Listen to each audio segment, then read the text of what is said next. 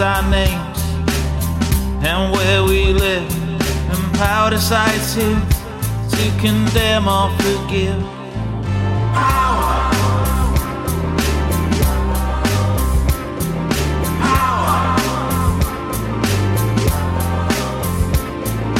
Power buries our dreams under a pile of lies. Power hates to see hope shining in our eyes. When power reigns and plays its games, power kills the strongest wills. But someone has to cross the River Jordan. Someone has to cross the River Jordan. Someone has to find a way to save the day. Let this be the hour to speak truth to power.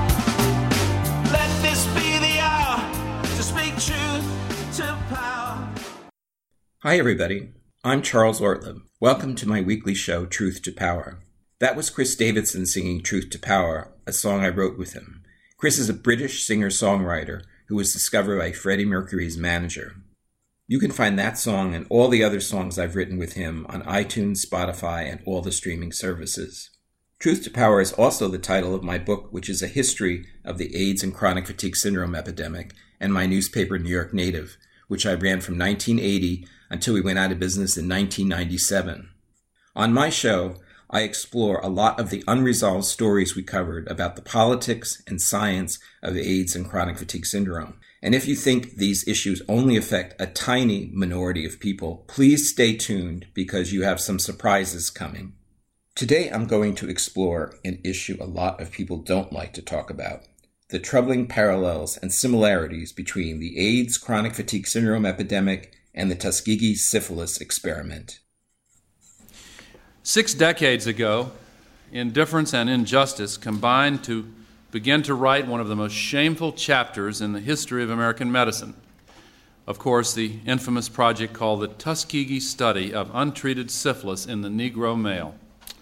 In 1932, America's Public Health Service set out to study syphilis, but it pursued this worthy goal in a manner that was irredeemably cruel. Several hundred African American men Men the Public Health Service recruited at churches and clinics and farms were used in the study. Most of these men had syphilis, none of them knew their bodies harbored this disease. And then the Public Health Service followed the men's lives, watched how the disease developed, all the while withholding medicine, withholding treatment of any kind for these innocent American citizens. Medical professionals willingly intentionally let human beings suffer from a treatable and then later a curable illness. These researchers knew that mercury and arsenic compounds could treat the disease, but the Tuskegee men did not receive the medicine. Later, the researchers knew that penicillin could cure the disease, but again, the Tuskegee men did not get the medicine. They didn't get treated until the 40 year study was discovered and stopped amid public outcry in 1972. It was a disgraceful episode for American science. We feel the repercussions still, tremors of distrust that have not yet disappeared. To this day, the Tuskegee study makes some Americans think twice about donating blood or taking their children for vaccinations or signing an organ donor card. But out of this sad incident, we can learn and we can find healing. And we can vow that such hideous episodes will never occur again. The relentless pursuit of scientific truth is a noble endeavor, but not so noble that it exempts us from our deeper obligations to be moral and just, to revere the sanctity of the lives of our fellow men and women. The ultimate purpose of science is to improve human lives. Science and technology can be powerful forces for good, and usually are. They've cured diseases, built economies, helped to narrow the distance of time and space. In the 21st century, as the march of new discoveries picks up even more speed, we must be vigilant about making certain science and technology always remain positive forces in American life. So today, the nation under President Clinton's leadership and at his initiative, finally does the right and the honorable thing. That was Al Gore on May 16, 1997, in the East Room of the White House, where he was introducing President Bill Clinton, who was about to issue a formal apology for the infamous Tuskegee study of untreated syphilis in the Negro male, which holds the record for being the longest non therapeutic experiment in the history of medicine and human health. It spanned 40 years from 1932 to 1972. The study was conducted to determine the effect of untreated syphilis in black men. The men in the Tuskegee study were never told that they had syphilis, a sexually transmitted disease. The men were told they had bad blood, which was a term used back then to describe a wide range of unspecified illnesses. Ever since I read Bad Blood, the James Jones book on the Tuskegee syphilis experiment, I have been struck by the disturbing parallels between the Tuskegee syphilis experiment and the fraudulent epidemiology and science of the AIDS and chronic fatigue syndrome epidemic.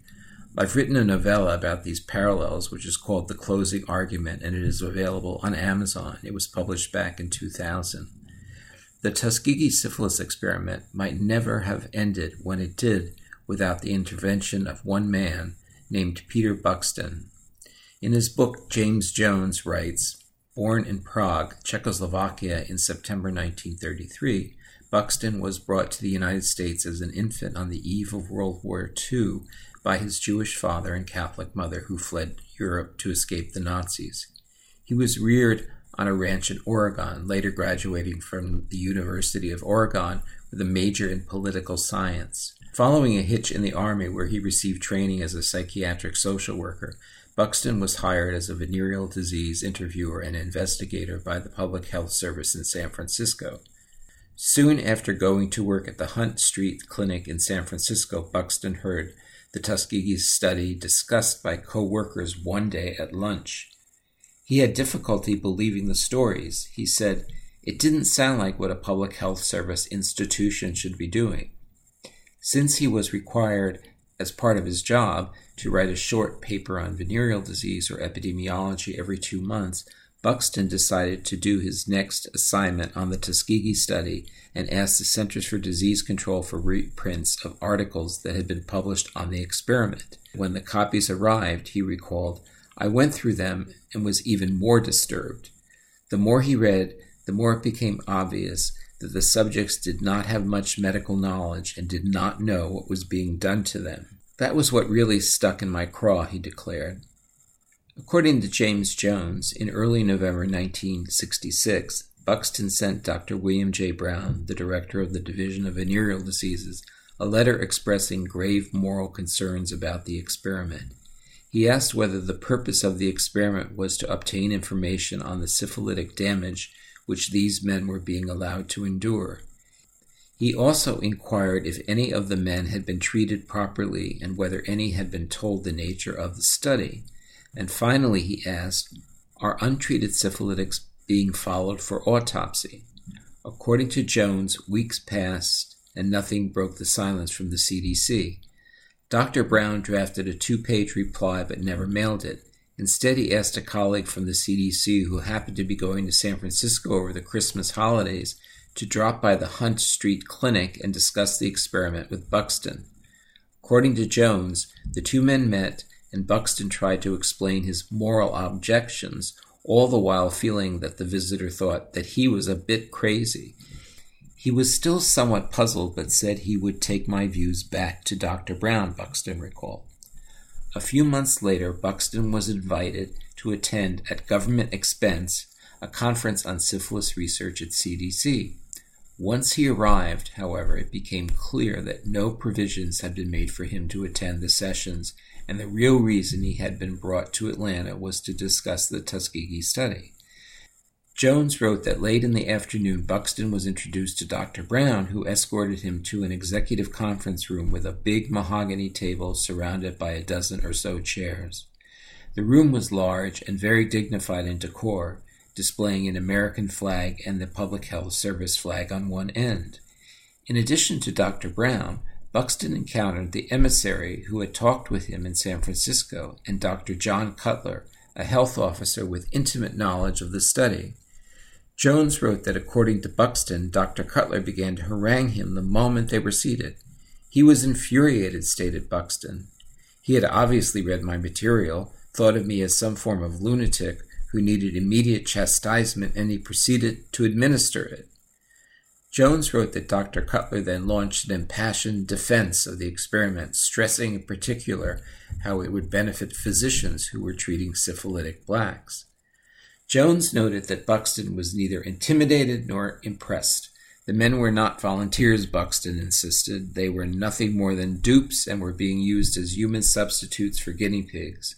According to Jones, Buxton stated that the Public Health Service had a duty to consider the moral implications of the study and suggested that legal advice be sought. Jones wrote that Buxton did not anticipate hearing from Atlanta immediately. Instead, he thought the health officers would take care of things in their own professional and bureaucratic way. Months passed and nothing happened. Two years later, Buxton was still troubled by the experiment and he wrote a second letter to Dr. Brown. His letter warned that the issue was political dynamite and that in 1968 it would be morally unethical to begin such a study and that the study could be politically and journalistically explosive. According to Jones, this time Buxton got results, but the CDC only set up a blue ribbon panel to decide whether to continue the study. The panel decided to continue the study, to not treat the patients with the available treatment for syphilis. It was only because of the media that the Tuskegee syphilis experiment was ever shut down. Jones wrote that early in 1972, Buxton finally told his tale to someone who was willing to do more than listen politely Edith Lederer, a longtime friend who worked as an international affairs reporter with the Associated Press in San Francisco. Lederer realized how big the story was and passed it on to a reporter named Jean Heller, who broke the story on July 25, 1972, in the Washington Star. So, thanks to one man, one of the darkest chapters in American science and medicine came to an end. I've often thought about Peter Buxton throughout the AIDS and chronic fatigue syndrome epidemic.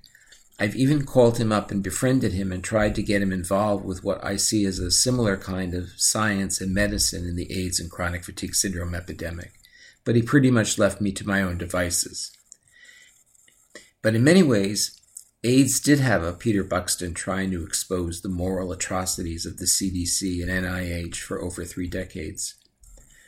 For over three decades, the Peter Buxton of the AIDS epidemic has been warning that gay men have not understood what is really happening to them, just like the victims of the Tuskegee syphilis study.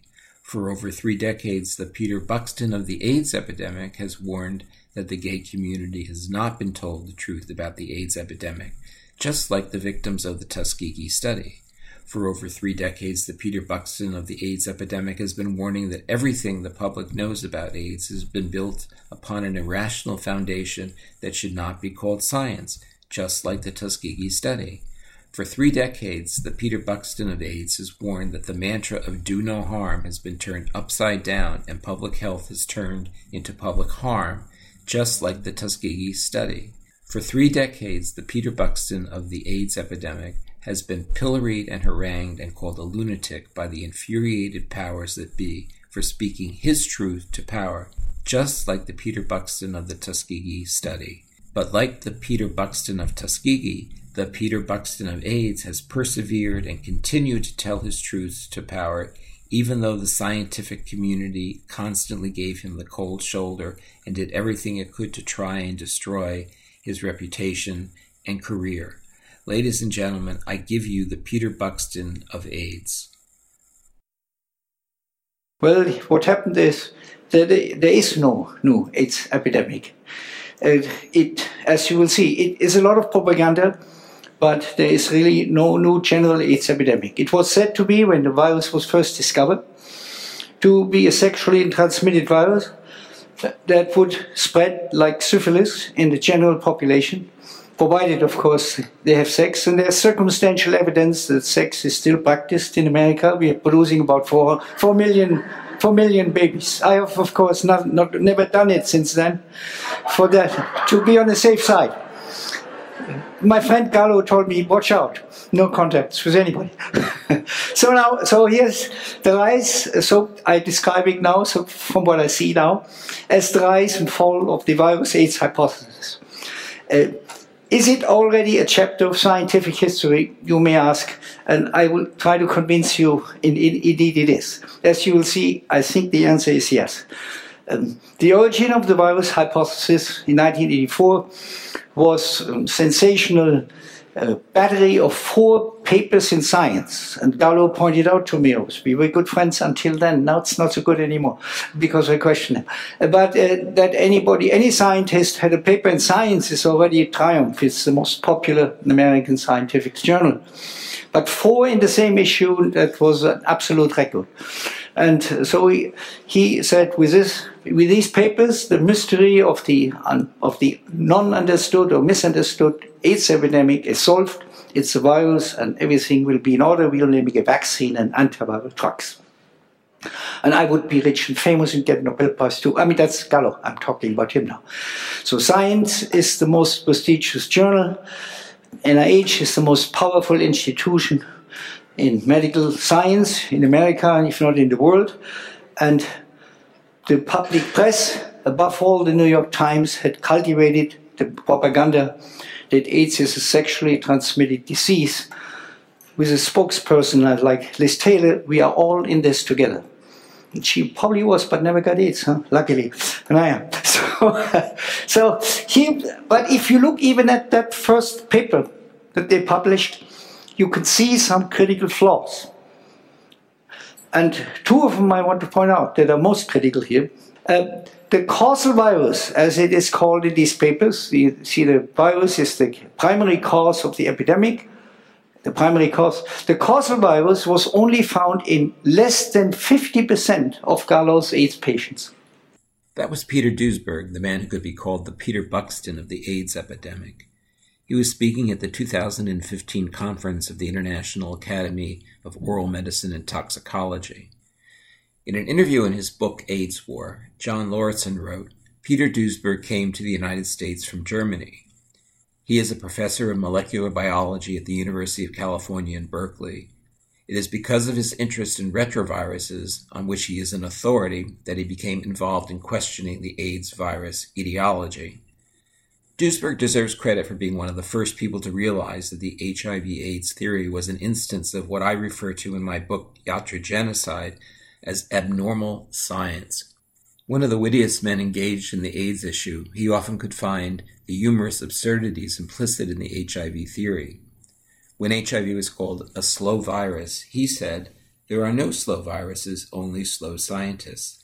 In public forums, he always presented his opinions in a collegial manner but he was capable of leaving his opponents hemorrhaging from a cutting sarcasm presented with deadly charm. It may have been the fact that he verbally earned the role of alpha intellect in any professional gathering that inspired both envy and vengeance from his powerful HIV establishment opponents. AIDS scientists were often simply intellectually outclassed, even if they held all the money and the political cards. But why hasn't Peter Duesberg gotten a Nobel Prize for his challenge to the HIV paradigm? Why hasn't he been celebrated by the White House and the media as the Peter Buxton of the AIDS epidemic?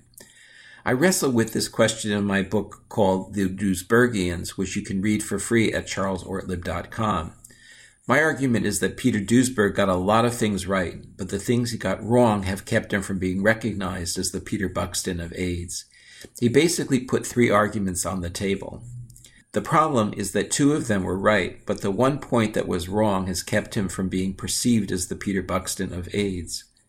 His first argument was that HIV could not be the cause of AIDS. He based that on his analysis of the virus as one of the deans of molecular biology. His second argument, that was based on the CDC's epidemiology, was that AIDS could not be an infectious disease. He saw a disease that was confined to risk groups and was therefore not a contagious or transmissible STD. His third argument was that the toxic treatments for AIDS, which were all based on a mistaken theory of causation, endangered the lives of people diagnosed with AIDS, and even worse, could cause an immunological illness which looked a lot like AIDS. I think the fact that Peter was right about two out of these three arguments should earn him a Nobel Prize and every other award in science. But I think the fact that he was wrong about one of these points is the reason he is not widely acclaimed as the Peter Buxton of AIDS. You should know that I played a major role in getting Peter's ideas into the world. I put him on the cover of my newspaper, New York Native, a number of times, and I wrote editorials supporting his ideas and his right to speak his mind, even when I disagreed with him. The reporting in New York Native brought things to my attention that made me realize that Peter's argument that there was no contagious epidemic caused by a single agent was not correct. And being wrong about that one point kept Peter Duesberg from bringing AIDS down like a house of cards the way Peter Buxton ultimately brought down the Tuskegee syphilis experiment. Peter Duesberg was so focused on debunking the cockamamie HIV science coming out of the CDC and NIH and the danger of the misguided toxic treatments being given to patients that he didn't notice two big elements related to the AIDS epidemic that needed to be acknowledged and integrated into any corrective AIDS paradigm.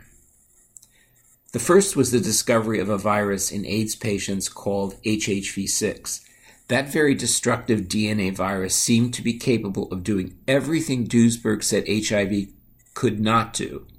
If you want to know more about that virus, go to my website, HHV6 University. The other thing he ignored was the emergence of an AIDS like epidemic called chronic fatigue syndrome, which turned out to be a lot more than just AIDS like.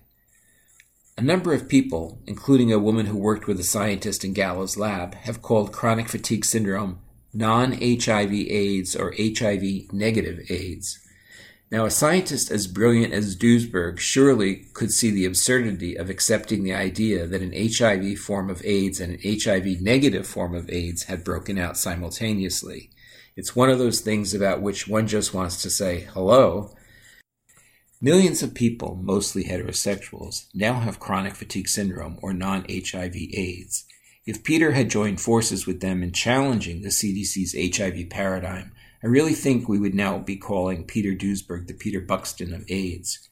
Here is the testimony of an amazing, courageous woman with chronic fatigue syndrome or non HIV AIDS given to the Chronic Fatigue Syndrome Advisory Committee meeting in Washington on June 14, 2012. Hi, my name is Karen Lambert. Um, I'd like to dedicate this to the doctor who told me nine years ago that I had an irrational fear of diseases. He told me that nobody cared about me and that I should stop writing letters and stop fighting because the world does not care. I have chronic fatigue immune dysfunction syndrome and non HIV AIDS, idiopathic CD lymphocytopenia. With these two diagnoses, I believe I am living proof that the AIDS like CFID is transmissible, something that the medical establishment seems unable to admit or to acknowledge. I also believe I am living proof that CFIDs and non HIV AIDS are basically the same immune disorder. Nine years ago, after a heterosexual sexual encounter, I became seriously ill with what looks like the natural disease progression of AIDS. After an acute infection and a period of asymptomatic health, albeit very short, I fell extremely ill to an unrelenting, progressively worsening AIDS like demise. I can pinpoint exactly when I was infected with my chronic viral syndrome of unknown etiology and because my acute infection stage was so distinguishable, I can also pinpoint when my undiagnosed pathogens left my body and infected yet another host. I am a link in a chain of sick people. Whatever I am currently dealing with, it strongly resembles classic textbook AIDS. But to add to my inquiry, I also clinically satisfy the CDC's criteria for a diagnosis of chronic fatigue syndrome. Increasingly, I've become concerned that my systemic diagnosis is caught up in the treacherous politics of CFIDs, ME, and AIDS. Most people with CFIDs and ME do not like to talk about the many symptoms and immune abnormalities that they share with AIDS patients. I also suspect most ailing patients would rather be told that they have the very mysterious CFS than to be told that they have AIDS. I have a master's degree. I was a director at my firm. I used to be a triathlete. I have never used IV drugs. I had never traveled abroad. I can count my sexual partners on two hands. I fall into no risk groups. Statistically speaking, I know my undiagnosed infectious and communicable disease is not rare. So you tell me, if they're not in the miscellaneous CFS bucket, where are all these other immunosuppressed people? Anyone with CFS who does not consider the possibility that CFIDS or ME will eventually progress to a non HIV AIDS diagnosis is very well trumping their own ability to diagnose the root cause of their illness.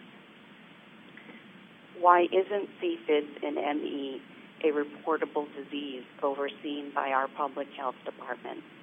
Why are ME and CFS, the same exact disorder, categorized as two separate illnesses on a worldwide level by ICD codes? Doesn't anyone else but me very clearly see the catastrophic cover up going on? Why are we not reading about non HIV AIDS cases and or the AIDS-like nature of CFS on the front pages of every newspaper in the world? And if CFS is non-HIV AIDS, then depending upon who you believe, there's anywhere between 500,000 and 28 million Americans out there with a transmissible illness. If that is what it is, our new form of AIDS dwarfs the original AIDS pandemic tenfold. Regardless of how politics may try to dissuade or delude you, all you need to know is that my idiopathic immune dysfunction is infectious. It is contagious and it is spreading. I'm not afraid to say that I have AIDS without HIV. I'm equally as unafraid of saying the most obvious thing about CFS. It sure does look like AIDS to me.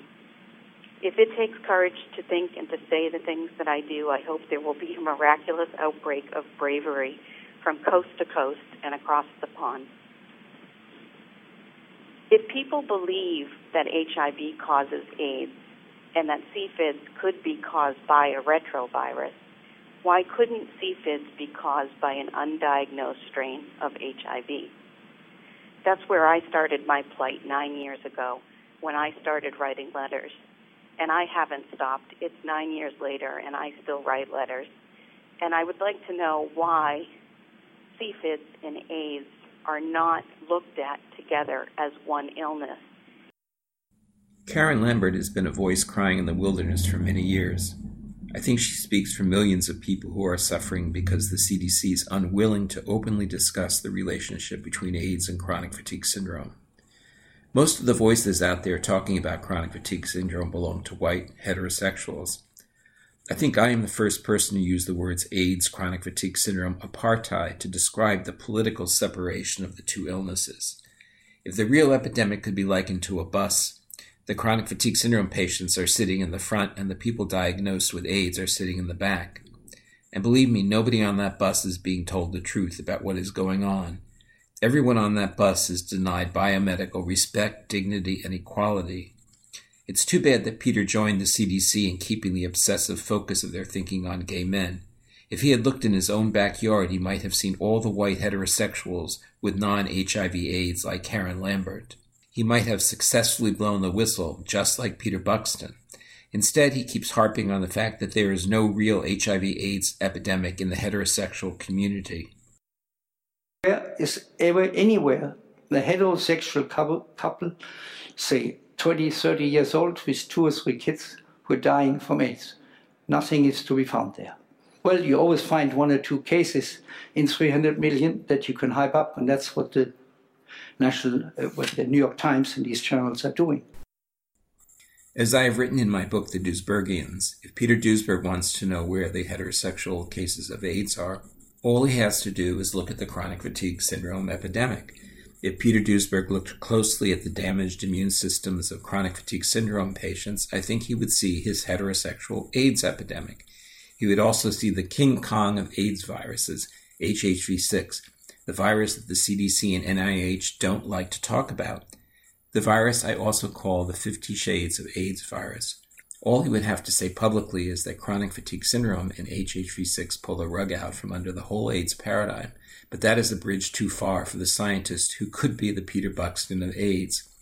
One wonders how Peter Duesberg would advise doctors treating all the chronic fatigue syndrome cases that broke out at the same time as AIDS and have all the hallmarks of AIDS.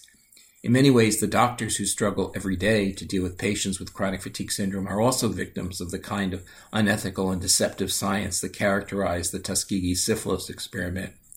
Here's one of those doctors, Dr. Andreas Kogelnik, talking to two interviewers about the illness on a TV show called View from a Bay.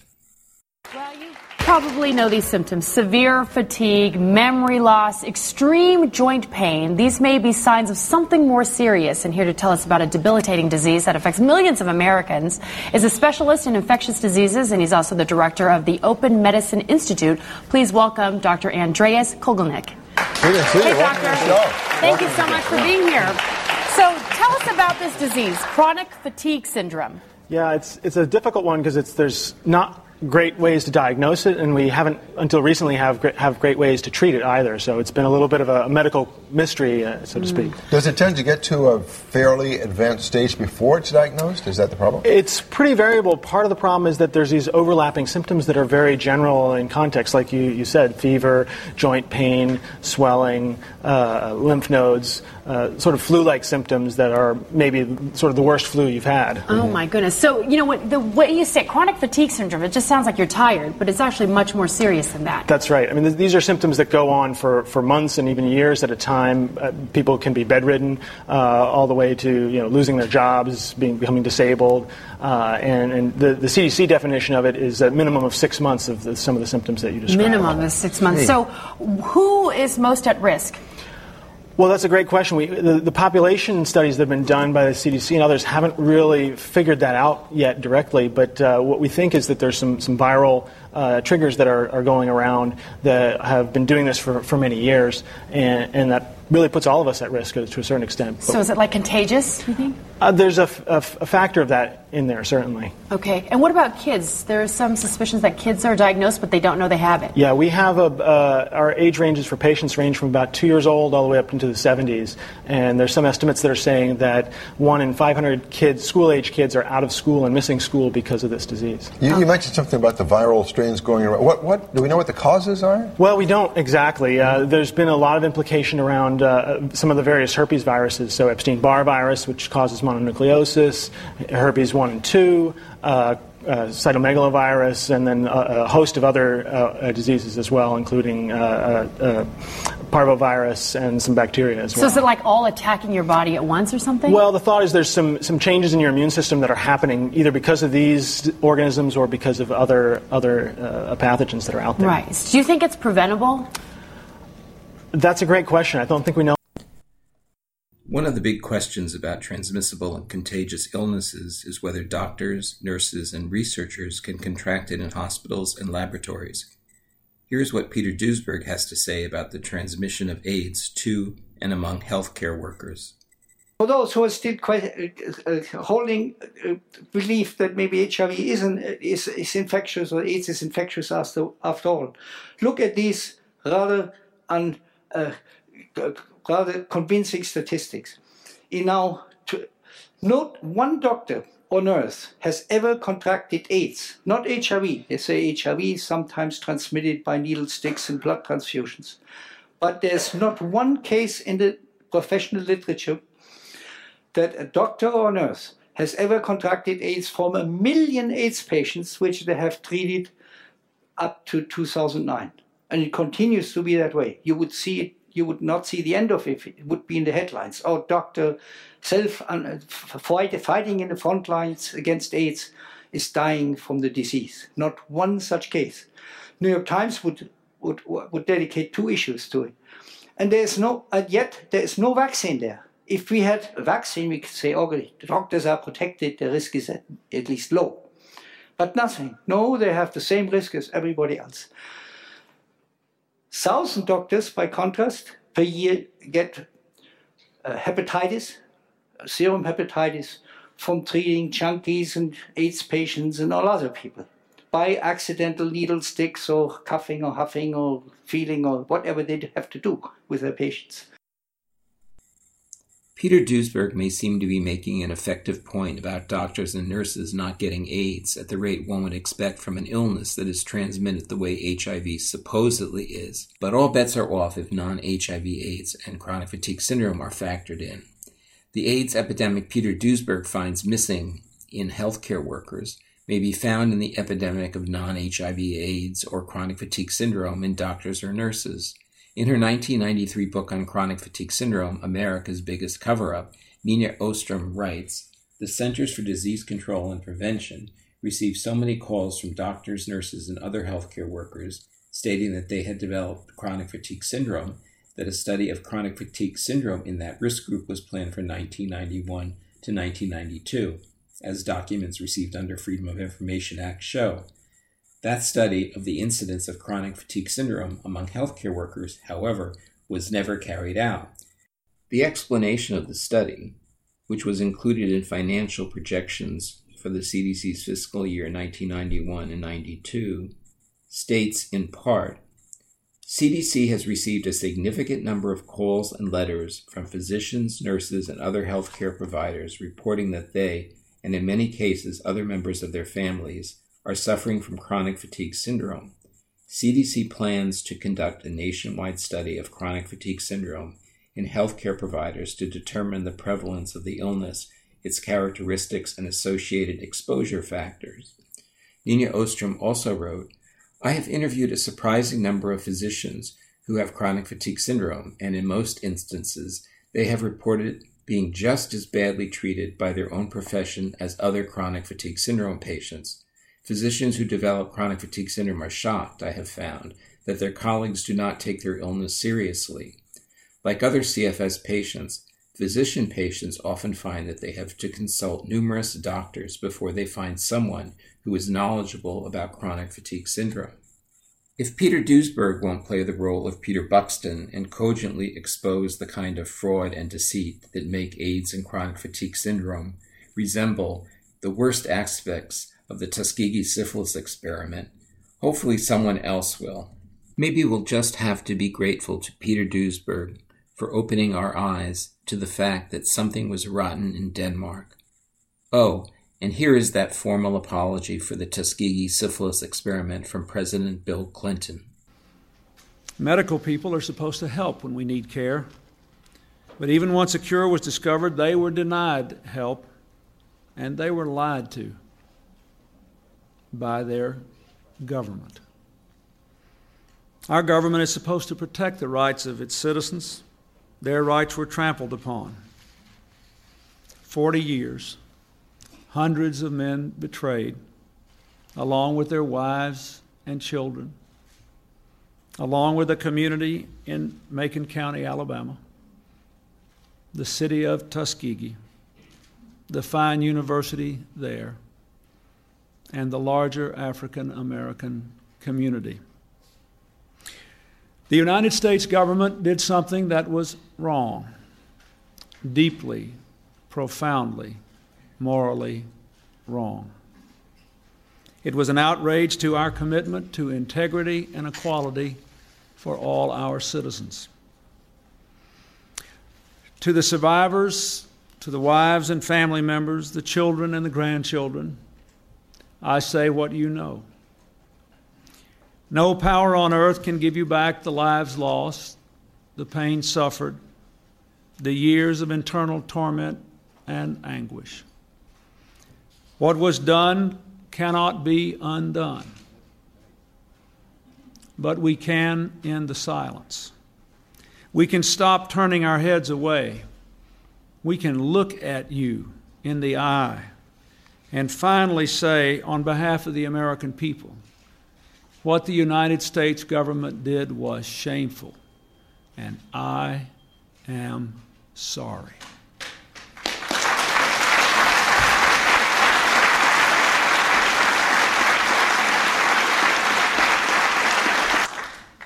The American people are sorry for the loss, for the years of hurt, You did nothing wrong, but you were grievously wronged. I apologize and I am sorry that this apology has been so long in coming.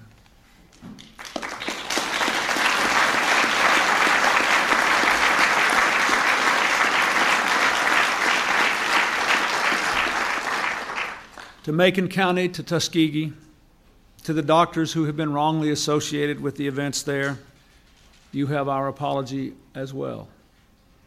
To our African American citizens, I am sorry that your federal government orchestrated a study so clearly racist. That can never be allowed to happen again. It is against everything our country stands for, and what we must stand against is what it was. So let us resolve to hold forever in our hearts and minds the memory of a time not long ago in Macon County, Alabama, so that we can always see how adrift we can become when the rights of any citizens are neglected, ignored, and betrayed. And let us resolve here and now to move forward together. The legacy of the study at Tuskegee has reached far and deep in ways that hurt our progress and divide our nation. We cannot be one America when a whole segment of our nation has no trust in America. An apology is the first step, and we take it with a commitment to rebuild that broken trust. We can begin by making sure there is never again another episode like this one.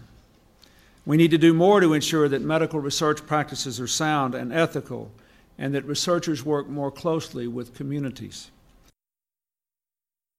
If Peter Duesberg or someone like him is ultimately as successful as Peter Buxton, perhaps we will one day hear the President of the United States admit to a world audience that people with AIDS and chronic fatigue syndrome were denied the real help they needed, and they were lied to by their government. Maybe the President will say that their rights were trampled upon, and that for decades millions of men and women who were told that they had AIDS or chronic fatigue syndrome were betrayed along with their spouses and children. And not just one city in America, but every city and town in America. In fact, all over the world, because the AIDS paradigm that Peter Duesberg and others have challenged has been exported. The phony bifurcated AIDS and chronic fatigue syndrome paradigm was made in America. Unfortunately, you could say that AIDS and chronic fatigue syndrome fraud are now America's biggest export. It's like a defective part that is now part of the science of every country its science's corrupted hard drive. Maybe, like Clinton, a future president will say that the United States government did something that was deeply, profoundly, morally wrong. Maybe the president will say to victims of AIDS and chronic fatigue syndrome that the American people are sorry for what the Centers for Disease Control has done to the victims, for the losses of life and the years of hurt and confusion. Maybe a future president will have to discuss the racism involved in the political separation of AIDS and chronic fatigue syndrome into two different epidemics. Maybe the president will have to apologize to all the people in the black community who have raised questions in the past, all the people who are called denialists and threats to public health for merely questioning the conventional wisdom about AIDS. And for those who don't know what happened, the Tuskegee experiments, they did purposely give black men syphilis. They did. Syphilis. We go down a line where stuff like this happened to African American people. So I don't put anything past the American government when it comes to people of color in this country. I'm sorry. That was Spike Lee talking to Bill Maher about the Tuskegee syphilis experiment. In the February 8, 1993 issue of my newspaper, New York Native, I wrote this editorial about Nat Hentoff's attack on the black filmmaker. Nat Hentoff is one of the best defenders of the Constitution writing today. That's the good news. The bad news is that in a January 22, 1993 Village Voice column, he attacked Spike Lee for his AIDS conspiracy theory. One of the trendiest ways to question another person's sanity and credibility these days is to suggest that he or she is a conspiracy theorist. According to Hentoff, Spike Lee said, AIDS is a government engineered disease. We think Spike Lee is probably wrong about this, but we think he is entitled to say whatever he wants to say. While it is clear that there is major lying going on about the AIDS epidemic, We think that the theory that AIDS is caused by a carefully engineered virus that could only affect certain groups is disproven by the rather clear evidence that AIDS and chronic fatigue syndrome are the same basic disease. When white heterosexuals get AIDS, it is called chronic fatigue syndrome. They are not stigmatized or criminalized like non whites or gays, who, when they get chronic fatigue syndrome, are told they have AIDS and are a danger to society and should take AZT. If concerned black artists and intellectuals who sensed that something just wasn't right about AIDS had focused on the way the government was separating AIDS and chronic fatigue syndrome, they might have been able to wake the whole nation up to what was going on. Another black leader who was attacked unmercifully for questioning the AIDS dogma was Thabo Mbeki, the president of South Africa. On November 4, 2001, the New York Times ran this editorial, and I quote Thabo Mbeki's views on AIDS have drawn so much criticism that he has lately kept them to himself. Last month, however, the South African president gave two speeches that showed he remains badly misinformed about a virus that now infects one in four adult South Africans and will kill between 5 and 7 million over the next decade, the vast majority of them poor black people. Mr. Mbeki downplayed the problem exaggerated the toxicity of antiretroviral drugs, and suggested that advocates for treating the disease are racist. South Africa, with a medical infrastructure capable of providing antiretrovirals, should be a global leader in AIDS treatment.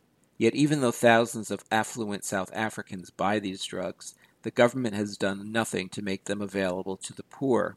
It has not accepted international offers of free or low cost medication and runs only a few programs to cut mother to child transmission. Meanwhile, Mr. Mbeki has appointed scientists to government panels who do not believe that HIV causes AIDS. In August, he used old statistics to argue that AIDS is only the 12th leading killer in South Africa.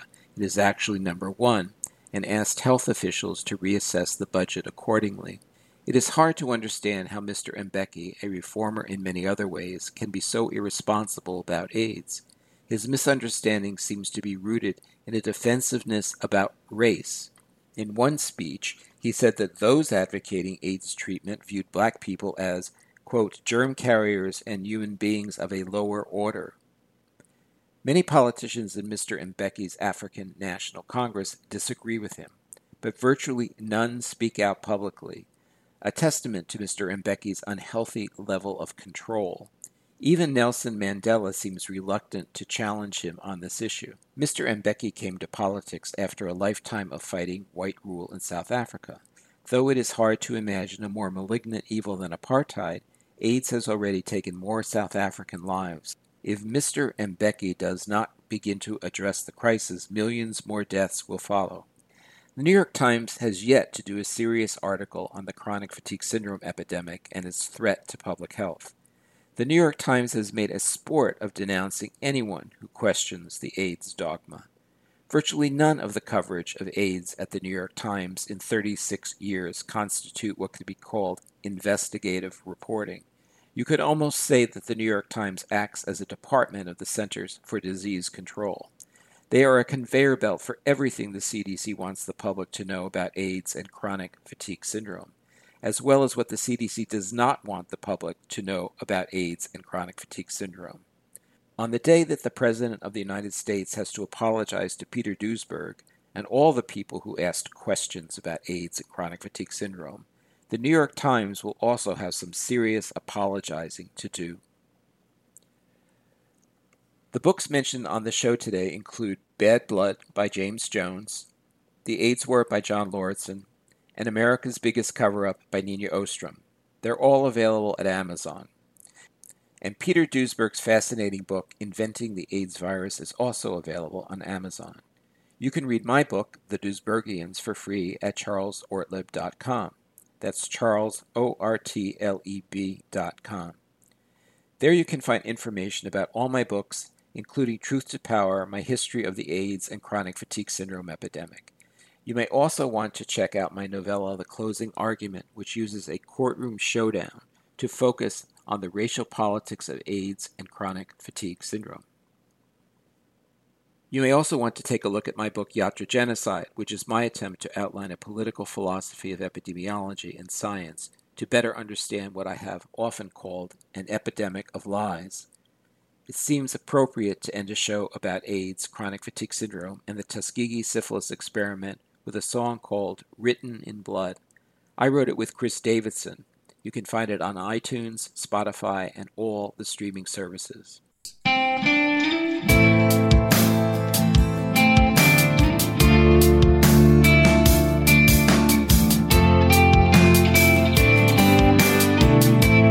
Oh, my children, our story was written in blood.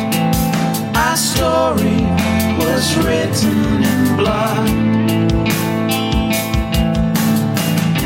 We lived in a time when evil rushed in like a flood. The tiniest joy was nipped in the bud. Please tell our children to tell their children tell their children our story was written in blood. Our story was written in blood. You were born when being alive seemed like some kind of curse. Everything went wrong could always get worse. Many terrible things happened that I so much wanted to hide. I prayed and prayed that the darkness destroy your pride. Oh, my children, our story was written in blood. Our story was written in blood. We lived in a time when evil rushed in like a flood. Tiniest joy was nipped in the bud. Please tell our children to tell their children to tell their children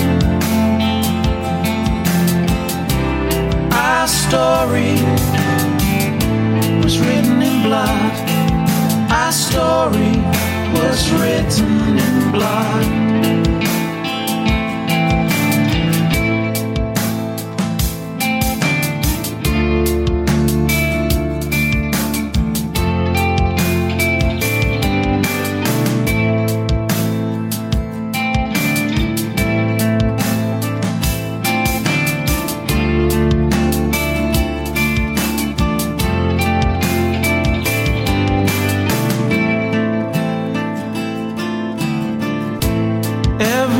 Every possible road of escape was hidden from our view.